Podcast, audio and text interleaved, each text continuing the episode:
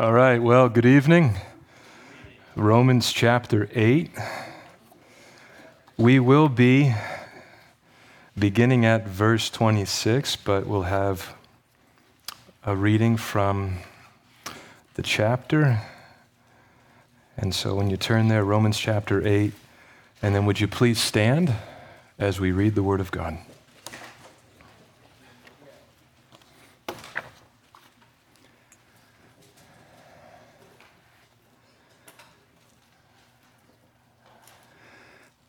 Romans chapter 8, verse 28, and we know that all things work together for good to those who love God, to those who are the called according to his purpose. Father, we thank you so much for your word. We thank you, Lord, so much for your grace. We thank you so much, Lord, for your involvement in our lives. How beautiful it is, God, to know that you see us, and you know where we're at tonight. You know exactly everything on our hearts and on our minds, and you're here tonight to minister to us through your word by your spirit, and you're here to just minister to us. And so, Lord, we look to you, we look to your word, and we look to your spirit, God, to do that work within our lives, God. And we give you the glory and the honor and the praise. In your name we pray. Amen. Please be seated.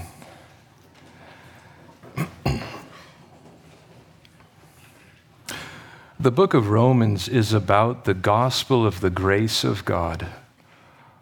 The grace of God is all that God has done for us in Christ Jesus. It's the good news that God loves man and God cares for man and God has made provision for man to be forgiven and brought back into fellowship with God. It's the exceeding riches of his grace and his kindness toward us in Christ Jesus, his freely given gifts, the gift of his Son, the gift of his Spirit, that he's here to help, that he's here to assist. He's here to supply us with our daily needs, and he desires to bless us more than we desire to be blessed. His hand is outstretched to us, desiring to touch us and minister to us. He's not reluctant, he's not distant, he's not afar off. He's here tonight, he's present, and he knows what's going on in your life, and he wants to minister to you. And our part is simply to receive that gift by faith and just receiving from him his love and his care, and he's such a good God. And here in Romans chapter 8, we read that God has given us the gift of the Holy Spirit. There was a quote by the T.J. Bach. He writes this: "The Holy Spirit longs to reveal to you the deeper things of God. He longs to love through you. He longs to work through you. Through the blessed Holy Spirit, you may have strength for every duty, wisdom for every problem, comfort in every sorrow, joy in his overflowing service. And as we sojourn through this world, and as we wait with patient hope for heaven's glory, we have the help of the Holy Spirit to guide us in our prayer lives concerning the will of God." You notice there in verse 26, and that's what we'll pick up tonight. "Likewise, the Spirit also helps in our weaknesses." That word "helps" there is a word picture of someone helping another carry a heavy load, lending a helping hand to help. And the word "weaknesses" there speaks of infirmities, or meaning weaknesses, a need for strength in the realm of spiritual things. And the context here is needing help and knowing God's will and how to pray for God's will in a situation. "Likewise, the Spirit also helps in our weaknesses, for we do not know what we should pray for as we ought, but the Spirit himself makes intercession for us with groanings which cannot be uttered. Now he who searches," and that's God the Father, "searches the hearts, knows what is the mind of the Spirit, because he makes intercession for the saints according to the will of God." So the Holy Spirit is able to intercede for us, and more than able, he desires to intercede for us in our prayer lives according to the will of God. And how does he do that? Well, when we don't know what to pray for ourselves, or if a brother, sister in the Lord comes to us and says, I'd like some prayer, and they lay out this heavy trip. I mean, just this trial that it takes all the air out of the room, kind of a trial. And all you can do is just, and you just, you can't formulate in your mind, a prayer. You don't know God's heart in the situation. You don't know if that job loss is there because God wants to bring that person into a deeper relationship with God, and they want a job, but God wants them to come to Him in a deeper way, or there's a financial loss, or there's something going on, and they come to you in prayer, or you experience it for yourself, and you're just like, The Holy Spirit takes that groaning as God searches our hearts. He interprets that groaning, brings it to the very heart of God, and God interprets it as the Holy Spirit intercedes for us and prays in accordance with the will of God for our lives and for those that we pray for. And there's a beauty in that. I don't know how to pray sometimes. It's just, God. And the Holy Spirit takes it into the heart of God, and I know, and I have the confidence that God's will be accomplished in my life through that groaning. It's a beautiful thing just to sometimes let out a groan. You go for that walk, you go for that drive, you say, God, you know where I'm at, but... And there's the confidence that He knows exactly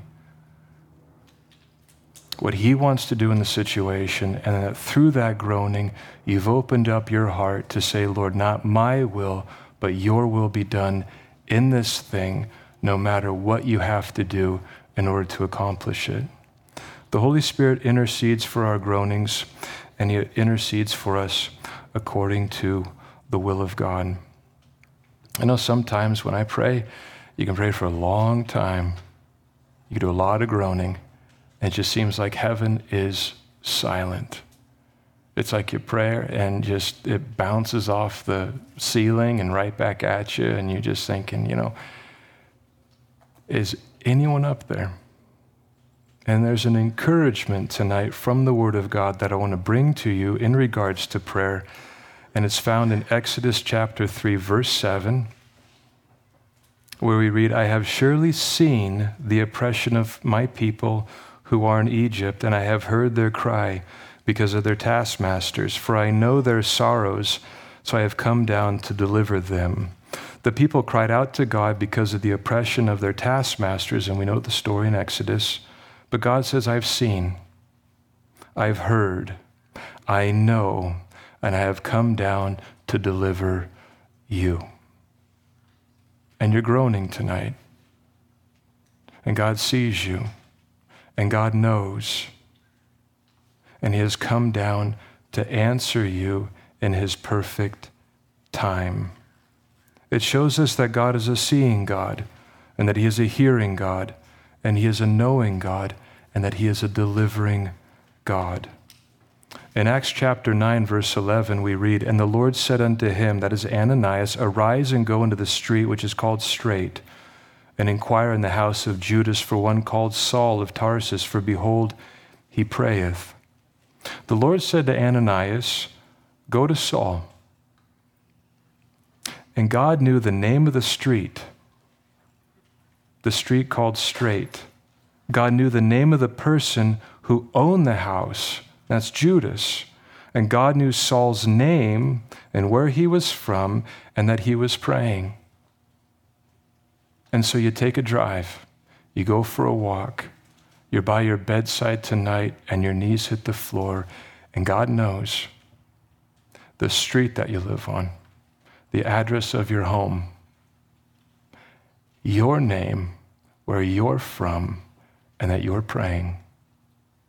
And I know we know that, but it's a good thing to be encouraged in that very often. When we pray, we need to remember that God knows, that God cares, and that He is a personal God. He's not a far-off, distant God. and that as we pray and that as we sojourn through this world and wait with patient hope for heaven's glory, we not only can pray and the privilege of prayer, but we have this promise that we read tonight. You notice there in verse 28, and we know that all things work together for good. A literal reading of this is, to the ones who love God, he works all things together unto good. And Paul wrote this, and here was a man that was beaten, that was shipwrecked, that was stoned, that was just, sleepless nights with his concern for the church. And you read through the book of Acts, you read through the epistles, and you realize this man went through a lot in his life. And at the end of the day, he could say all things work together for good. Though not all things that Paul experienced appeared to be good, yet Paul could write by the Spirit of God, all things work together for good. And we need to remember that God has allowed all things into our lives, and he's allowed it, that he has a good purpose for those things he has allowed into our lives. The question is this promise for everybody? And the answer is no. Because you see there in verse 28, and we know that all things work together for good to those who love God. If you love him, then all things work together for good. Not some things, not one thing in isolation, but all things work together for good. I had the opportunity of joining a group of kids up to the mountains for a youth camp. We had a beautiful time, but one of the nights during one of the evening sessions when it was dark, a couple of the kids didn't feel well and they were sick, and so they had to go down to the nurses' quarters, and so I'm there as one of the counselors, and I had to, miss the message, I had to do this and go to this, and all of a sudden this and this, and then what's this kid, and all of a sudden, so these kids started getting sick, and another sick, another sick, another sick, another sick, another sick, what's going on? Had to walk him down to the infirmary, this nurse is there, and his counselor's going here, the counselor's going here and here and here. Just thinking, what's going on? So I take a group of kids, go down to where the nurse's station is. I see another counselor right there, and I have to tell that individual, okay, now these kids are sick and everything. And so I'm standing there waiting to talk with the counselor. That counselor's talking to somebody else, a part of the camp. I'm standing there at night, wondering what's going on. I'm standing right outside this building. It's a giant conference center, so they have conferences for kids and adults, and I'm standing right outside this building, and this building has one of those flat screen TVs on the outside that does a live stream of the service inside, so you can watch from the outside what's going on inside. So I'm watching the worship. Worship's over, person's still talking, and a guy stands up behind the podium. He gets up there, and I'm like, all right, what's he gonna say? Gotta be something. I'm here tonight to tell you that Jesus never fails. And he said a few things, but when he said that, I couldn't comprehend what he said next. And then he said, I'm here tonight to tell you that Jesus never fails. And he broke me. He broke me to a place where I can say to you tonight, he never fails. And I'm standing there, and the condition of my heart, the condition of my life, God knew I needed to hear that from him through that man, and that man may never know that what he said that night changed my life. But the thing is, God had to work, not an isolated thing, but all things, and this, and this, and this, and this, to move me from there to here, to stand there with that conversation, to hear what that man said.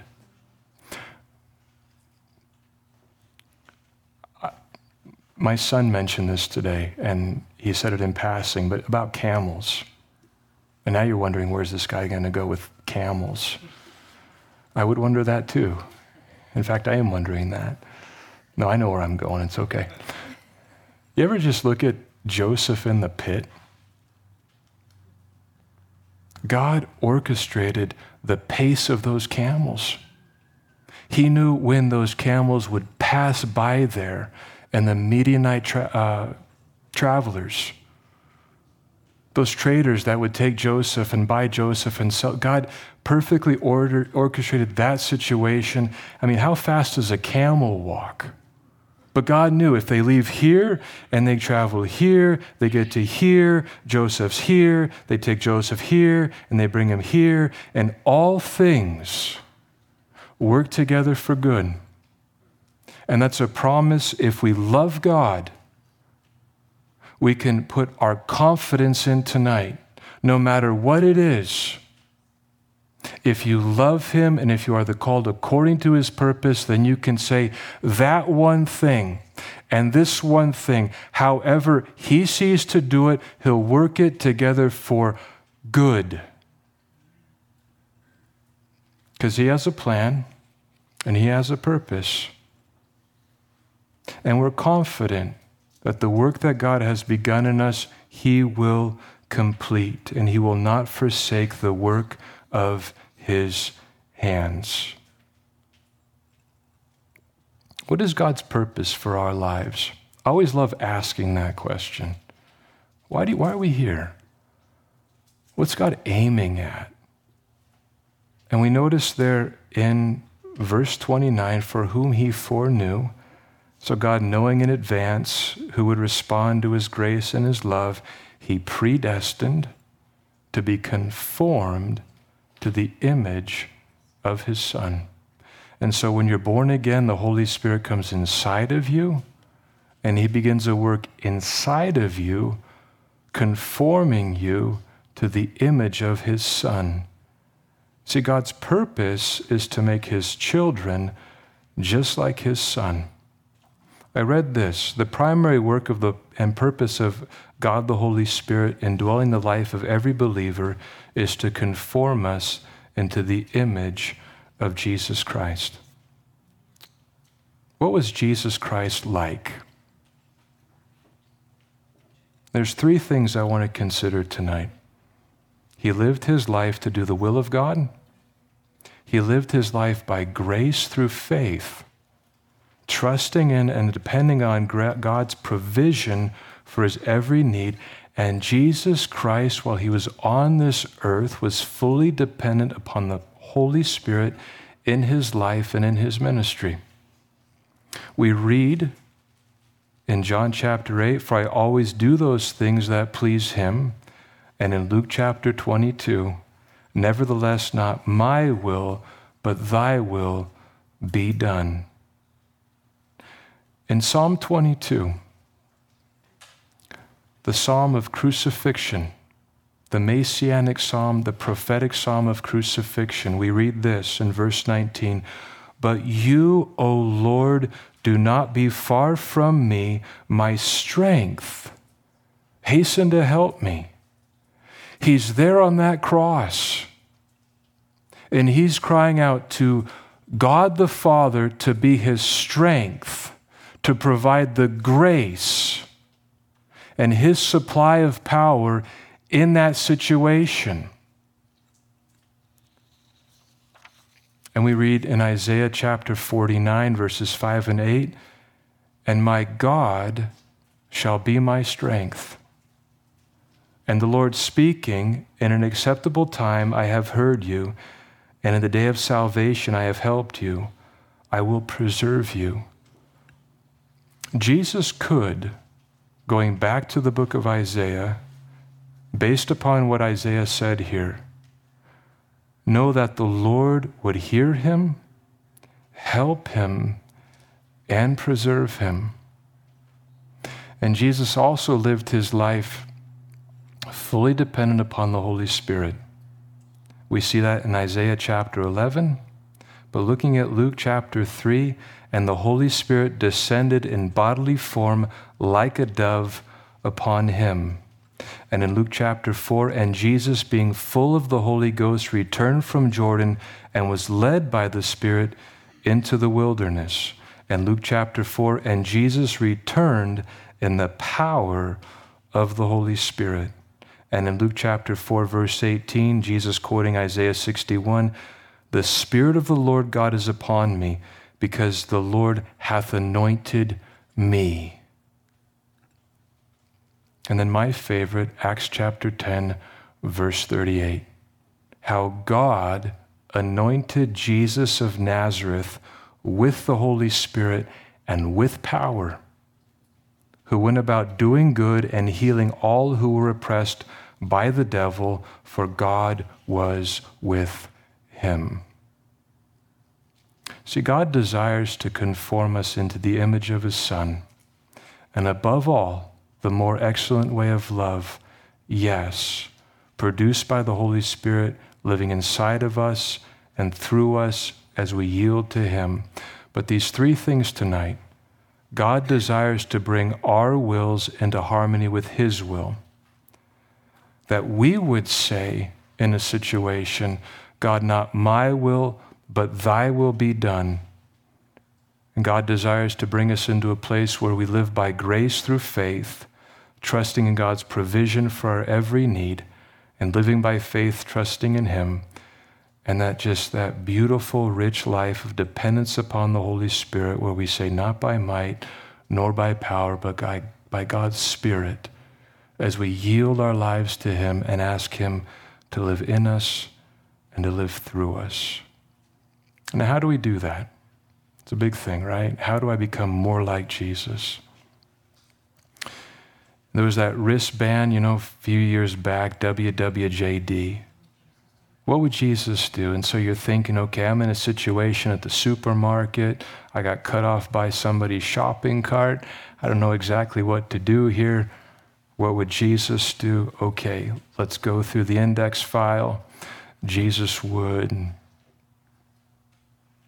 What would Jesus do in this situation? And so it almost led to an imitation. Let me think about what Jesus would do here, and I'll do that here as well. But I was thinking, what would Jesus do? But rather, how would Jesus do it? And that's in the power of God's Spirit, seeking to do the will of God, dependent upon the grace of God, and trusting in God to supply for him what he needed in a situation. And we read, Paul writes in 2 Corinthians chapter 3, verse 18, "But we all with unveiled face, beholding as in a mirror the glory of the Lord, are being transformed into the same image from glory to glory, just as by the Spirit of the Lord." So as we yield to the Holy Spirit and his promptings within our lives, he begins to work within us, that unceasing, tireless work of God the Holy Spirit in our lives, conforming us into the image of his Son. And we see there in verse 29, "So that he might be the firstborn among many brethren." And Jesus is the firstborn, meaning first in rank or honor, and will be the one who has the supreme place of honor among us. In verse 30, "Moreover, whom he predestined, these he also called. Whom he called, these he also justified. And whom he justified, these he also glorified." Now here Paul is writing from the past into the future, God's gracious work of grace in our lives. God chose us, God called us, God justified us, and notice God speaks of our glorified state in heaven in the past tense. These he also glorified. So God already sees us in our glorified bodies with him in heaven. In verse 31, what shall we say to these things? God has provided for us the Holy Spirit to help. God has provided his grace to transform us into the image of his Son. God has done so much for us. What shall we say to these things? If God is for us, and you're here tonight, God is for you. No matter what you're facing tonight, God is for you. I think of Eliphaz, Bildad, and Zophar, and you just walk up to Job. I mean, just, Job, God's for you. If you look at your life tonight and you're in an ash heap and you're looking for just a shod of pottery and you're just thinking, if I could just scrape myself to where the pain is gone, whatever happened to this thing called life? Is it really supposed to be like this? You pull back the curtain and you see that God allowed Satan to go after Job, but it was only through God's hand. And whatever comes into your life, it has to pass through his hand, through God's hand. And that hand is for you. That hand is not against you. That all-powerful, all-knowing, all-wise, never-erring, all-present, self-existent, sovereign creator of the universe is for you. I mean, think about the one who is behind this promise, what he has to do in order to accomplish this. He is faithful in all things, but who is he and what is he like? It says in Genesis that he created the heavens and the earth.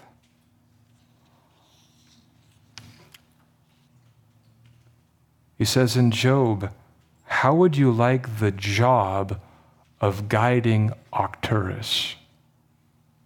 Arcturus is a star. It's larger than our own sun and travels at about 12,000 miles per second. Does he know what he's doing? Yes, he does.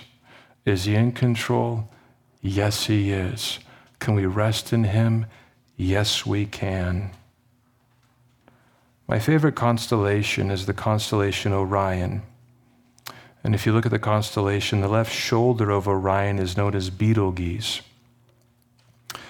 And this Betelgeuse is roughly 400 to 600 million miles in diameter. If you could hollow out the center of Betelgeuse, leaving a crust of 100 miles thick, you could put the sun in the middle of Betelgeuse and let the earth rotate around it and have some 100 to 200 million miles to spare. And David wrote, when I consider the heavens, the work of thy fingers. God guides the galaxies. How much more will he guide you if you ask him to? See, God is for us. But then the question is, well, who can be against us? Well, the world is against us. Our flesh is against us, and the devil is against us. But what Paul is saying here is that they are no match for God, because greater is he who is in us than he who is in the world. But how do we know that God is for us? How do we know? Give me something tangible. Give me something that he has done to show me that he is for me. Because there's a lot in life, and there's a lot in this world that does not make sense. But if I can look at something and say, that's what God did, and that's what God did to prove his love, and to prove his love for me, and that he is for me, it will silence everything else that comes my way. And the answer there is in verse 32. He who did not spare his own son, but delivered him up for us all. To him who loved us and washed us from our sins in his own blood. For God so loved the world that he gave. God loves us so much that he did not spare his only son. But why did he do it? But why did Jesus Christ hang on that cross? I want to know. And I won't be satisfied until I know. And I thought, this might help. Jesus came in order that men might be united with God. Sin had created a breach or a barrier between man and God. Sin had separated man from God. And so Jesus came to give his life a ransom for sin in order that man might again know fellowship with God, to once again be brought back into the very purpose of our creation, and that is to know God and fellowship with God and walk with God. And that's why he hung there, because he wants fellowship with us. He wants to walk with us. He wants to bring these things into our lives for what purpose? That we would know who he is and his faithfulness and his kindness and his character and his nature and his love. That we would get to know him in a greater way. Verse 32 again. He who did not spare his own son, but delivered him up for us all, how shall he not with him freely give us all things? He gave us his very best in the gift of his son. He gave us the gift of his son in the incarnation. He gave us the gift of his son at his death, the gift of his son at the resurrection, as Jesus Christ conquered sin and conquered death. And Paul is saying here, if God gave us his greatest gift, how much more shall he freely give us, those words of grace, all things? Is there any lesser gift that God would not give to us, knowing that it's the best thing for us, according to his wisdom and to his power and to his love? In Matthew chapter 6, we read, "For your heavenly Father knows what you need of before you even ask, but seek first the kingdom of God and his righteousness, and all these things shall be added to you." And Philippians chapter 4, verse 19, "But my God shall supply all your need according to his riches and glory by Christ Jesus." And if you have a need tonight, and you're overwhelmed by that need, remember the greater gift. And if God was not reluctant in giving his greater gift, how much more will he give you what you need when you need it? I have a friend, he travels the world, and I just like saying that because I don't, he does, and I think it's the greatest thing in the world for him. But he travels everywhere. And so he was in one of the states, and he'll make his way all around the world, and you text him, and you know, you find out where he's at, and you send you pictures and videos and all that. So he goes in this bagel shop in some place, and some guy from New York went down south, opened up a bagel shop, and the guy's a Christian and everything, and he walks in to get his bagel. He starts talking to the guy and says, "Yeah, I'm a Christian, all right, great," you know. And the guy just says to him, $11.59.59. My buddy's like, "Is that something on the menu?" You know, I don't. $11.59.59. It's close to midnight. $11.59.59. See, God never is early. He's never late. He's right on time. That's close to midnight in some of our lives, and we have that need. Does God know how fast Arcturus is going right now? Is he able to navigate that star? Yes, he is. Does he see our lives and know exactly where we are tonight? Yes, he does. Is he cognizant of Betelgeuse? Yes, he is. Does he guide the stars in the Milky Way? Knows them all by name? Yes, he does. But rent just went up. Yes, it did. Does he know? Yes, he does. And my gas bill just went up. Yes, it did. Does he know? Yes, he does. And my Edison bill just went up.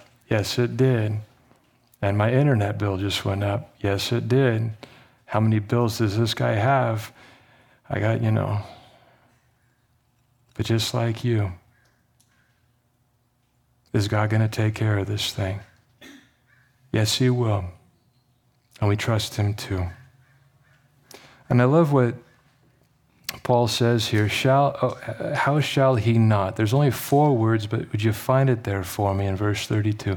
How shall he not? The words of unbelief, how shall he? How shall he? I just think I'm going to start saying this from now on. How shall he not? When the bill comes in the mail, how shall he not? He gave me his son, how much more shall he give me all things? How shall he not? The words of faith. God knows he's in control. He'll take care of it. He's not reluctant to help us. He wants to come to our assistance tonight. And he wants to give us what is best for us. Is God angry with you? Is he condemning you? Is he charging you with your sin, your past, what you did, how you lived, where you lived, what you did?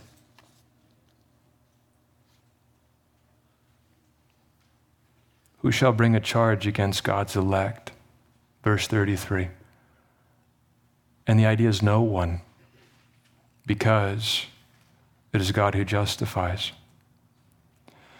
At that cross, when Jesus died for our sins, there were two main things that took place. We receive forgiveness when we put our faith in him and we're born again. So God declares us not guilty, and then he justifies us. He gives us, he imputes to us his righteousness. And we've heard this before, justified just as if I had never sinned. It's as though it never happened. My past life, your past life, under the grace of God, it does not exist before God. When Jesus Christ died on that cross, Christ became our life. And no matter what you did, no matter where you were, no matter the mess you've made of your life, God is reaching out to you tonight to forgive and to wash and to cleanse and to restore and to give you a whole new life by his Spirit if you would simply receive it and ask him to. Who is he who condemns? No one, because it is Christ who died.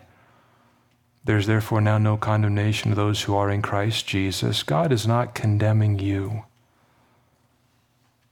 In Romans chapter 5, verse 10, for if when we were enemies, we were reconciled to God through the death of his Son, much more, having been reconciled, we shall be saved by his life.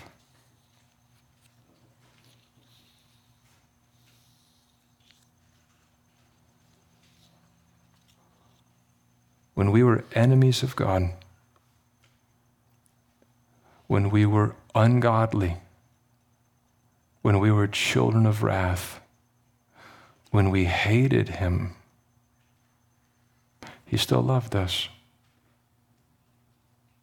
I always wonder what heaven was doing when I was shaking my fist at God What were the angels doing? What was God doing? Was he angry? No, he's love. Was he condemning? No, there was compassion. Jesus didn't come into the world to condemn, but to forgive. We have to remember that he still loves the world. He didn't just send his son to die for the world back then and for us today.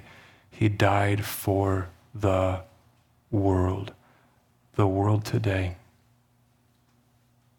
God, give us a love for this world. And not to condemn it. He didn't come into this world to condemn, but to forgive and to wash and to cleanse. If people wanted him to, he took the basin, took the towel, knelt down as a servant, did what nobody else would do. The dirty, stinky, filthy feet, walking in the streets, walking in the stuff that's in the streets. And he knelt down. The Son of God, who knew what it was like to see angels, because he created them, but he was up there, to share in the glory of the Father before the foundation of the world and to have a love relationship with the triune Godhead. He kneels down and he washes feet because he knows that humanity needs a cleansing and a washing from the sin and from the guilt and from the shame and from the condemnation. And he wants to give his love. And he wants to give restoration. And he wants to give himself to you tonight in a way where you could look at him and say, I still don't comprehend the width and the depth, the length and the height of his love, but I know in a different way that he loves me still and he is for me and that he will never fail. And he died. But Paul says he's also risen and is at the right hand of God, ever living to make intercession for us. Where do you see Jesus? Is he on that cross? He was. Where do you see Jesus? Was he buried? He was. Where do you see Jesus, right? He is right now in heaven, sitting at the right hand of the Father, praying for you tonight. He knows, he cares, he hears, he understands, and he has come down to deliver. Verse 35, who shall separate us from the love of God that is in Jesus Christ, our Lord? Before the foundation of the world, God loved you. I always have a fun time with my son. We'll walk around and, it'll be a nice grassy field with a house. And I think, how many thousands of years ago do you think a dinosaur walked right here? Well, part of history was taking place, right here when Jesus was over there. What do you think was happening on this campus before it was a campus? Did dinosaurs roam through here? What was taking place here when Jesus was over there? What was taking place here in Thousand Oaks? When God said, light be and light was, he loved you. Before this globe took form, he loved you. Before all of it, he loved you. When you were ungodly, He loved you. When you were at war with him, he loved you. When you were in rebellion against him, he loved you. When you were wallowing in filth, he loved you. Which I know from me is what saved me.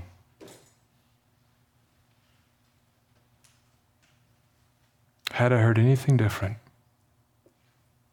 in the condition and in the state that I was in, I wanted to know if there was a physician who wouldn't scathe me for all that I had done wrong, but to rightly diagnose me and say, there is sin and you need forgiveness, and that's only found in Jesus Christ. And he will justify you as though you never sinned. Your past life doesn't exist to God. And you can experience a life where you can say, not my will, but thy will. You can say, God, I want the fullness of your Holy Spirit.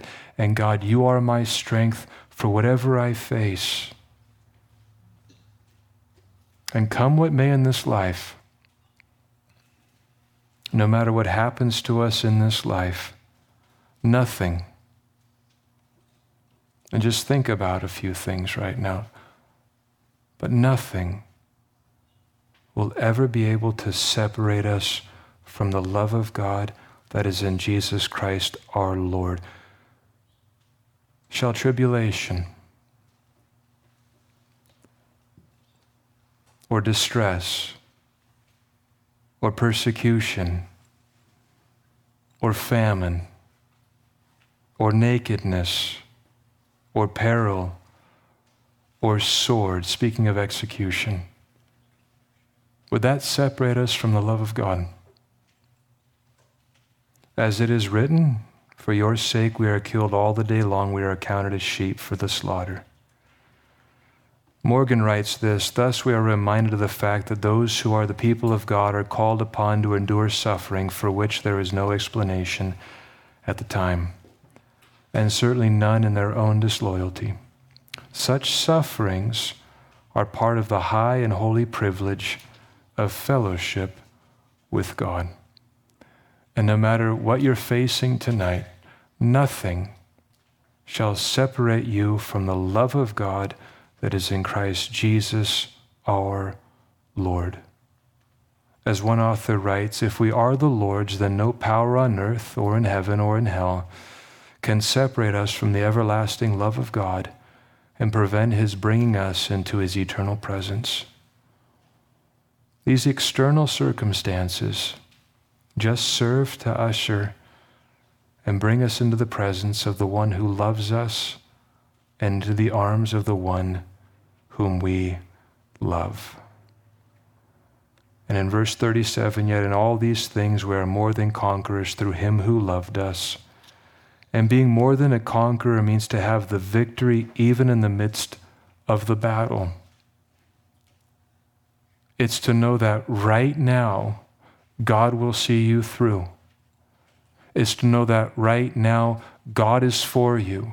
It's to know that right now, no matter what you're facing, God is on the throne, and he knows, and he cares, and he will deliver you. You know, the victory comes not by looking within, not by looking to ourselves. There's no strength within us. There's nothing within us but failure. Victory comes by looking at him. The battle belongs to the Lord. He is mighty. He is victorious. He is King.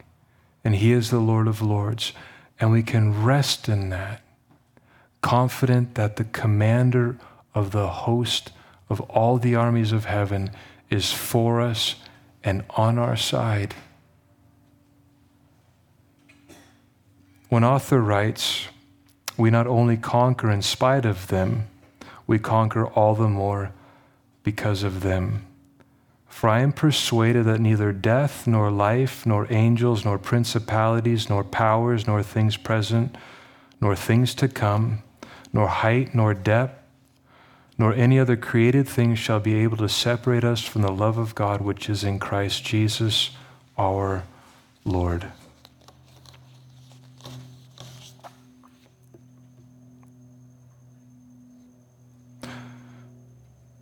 God's love for us will never fail. His love for us remains constant and unchanging. His love for you will never stop. No matter what you've done or who you are, He'll always love you. His love for us is active, it's personal, it's thoughtful, and it can't fail. His love is pure, His love is strong. It overcomes our weaknesses and our failures. And there's an amazing magnitude and vastness of God's love that the Holy Spirit wants to reveal to us tonight and to open our hearts, that we would receive once again in a fresh way what it was like to be saved, to come to these truths that we have maybe read 1,000 times, but to breathe new life into them. You can't just pass it off and say, yeah, 8:28, I know all things, but think about it. Meditate upon that.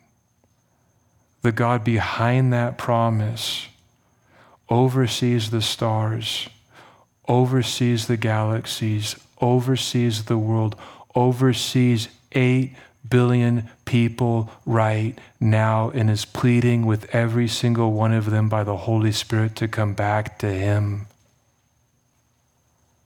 What great love. There's an old hymn, and I like it. It goes like this. Could we with ink the oceans fill?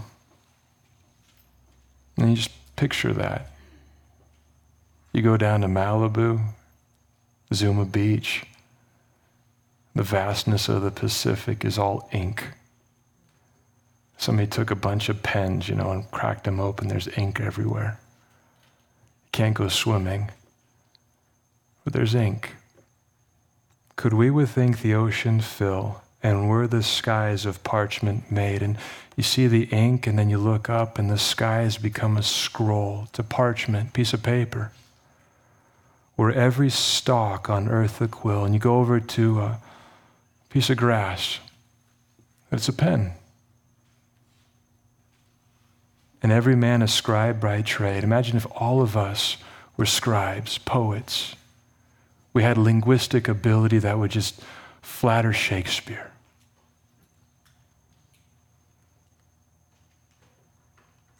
We were to walk over to that ocean and dip in the quill and get up there on some scaffolding and write in the sky. To write the love of God above would drain the ocean dry. Nor could the scroll contain the whole, though stretched from sky to sky. O love of God, how rich and pure, how measureless and strong, it shall forevermore endure the saints' and angels' song. And God, make that our song that we sing tonight and throughout the week. How shall He not? God is for me, and His everlasting love in Jesus Christ has set me free from self, from sin, from death, from the grave, and brought me back to the very purpose of my creation, to have fellowship with God, and to know God, to love God, and to get to know the grace of God, and trusting in Him, asking for the fullness of God's Spirit, walking with Him, enjoying His presence as I sojourn through this world, and one day to enter into heaven's glory, to look into the very eyes of the one who loves us. Shall we pray? Father, we thank you for your word. We thank you, Lord, for your love. We thank you, Lord, for your grace. We thank you, Lord, for the privilege of knowing you. And we thank you, Lord, for the privilege of prayer. That we can come to you tonight, Lord, and lift up our hearts to you and those groans, God, that you know we're about to groan, and those sighs that we're about to sigh. Knowing, Lord, that you know that we, above all things, want your will, your good and your perfect and acceptable will done in our lives, come what may, that we want your will done in our lives, God, that one day when we stand before you, we can hear from you and from your heart and from your lips, well done, thou good and faithful servant, enter into the joy of the Lord. And Father, if there's anyone here tonight and they look at themselves and they see their hearts, it's evil and black and just desperately wicked, and they say, could a God up there love me and forgive me? The answer is yes, he can. And he desires to, and he wants to, and he wants to wash you clean and bring you back into his family and love you in a way you've never been loved and hold you in a way you've never been held and give you a peace that passes all understanding. Know that all things work together for good because we love you and we're called according to your purpose. In Jesus' name we pray. Amen.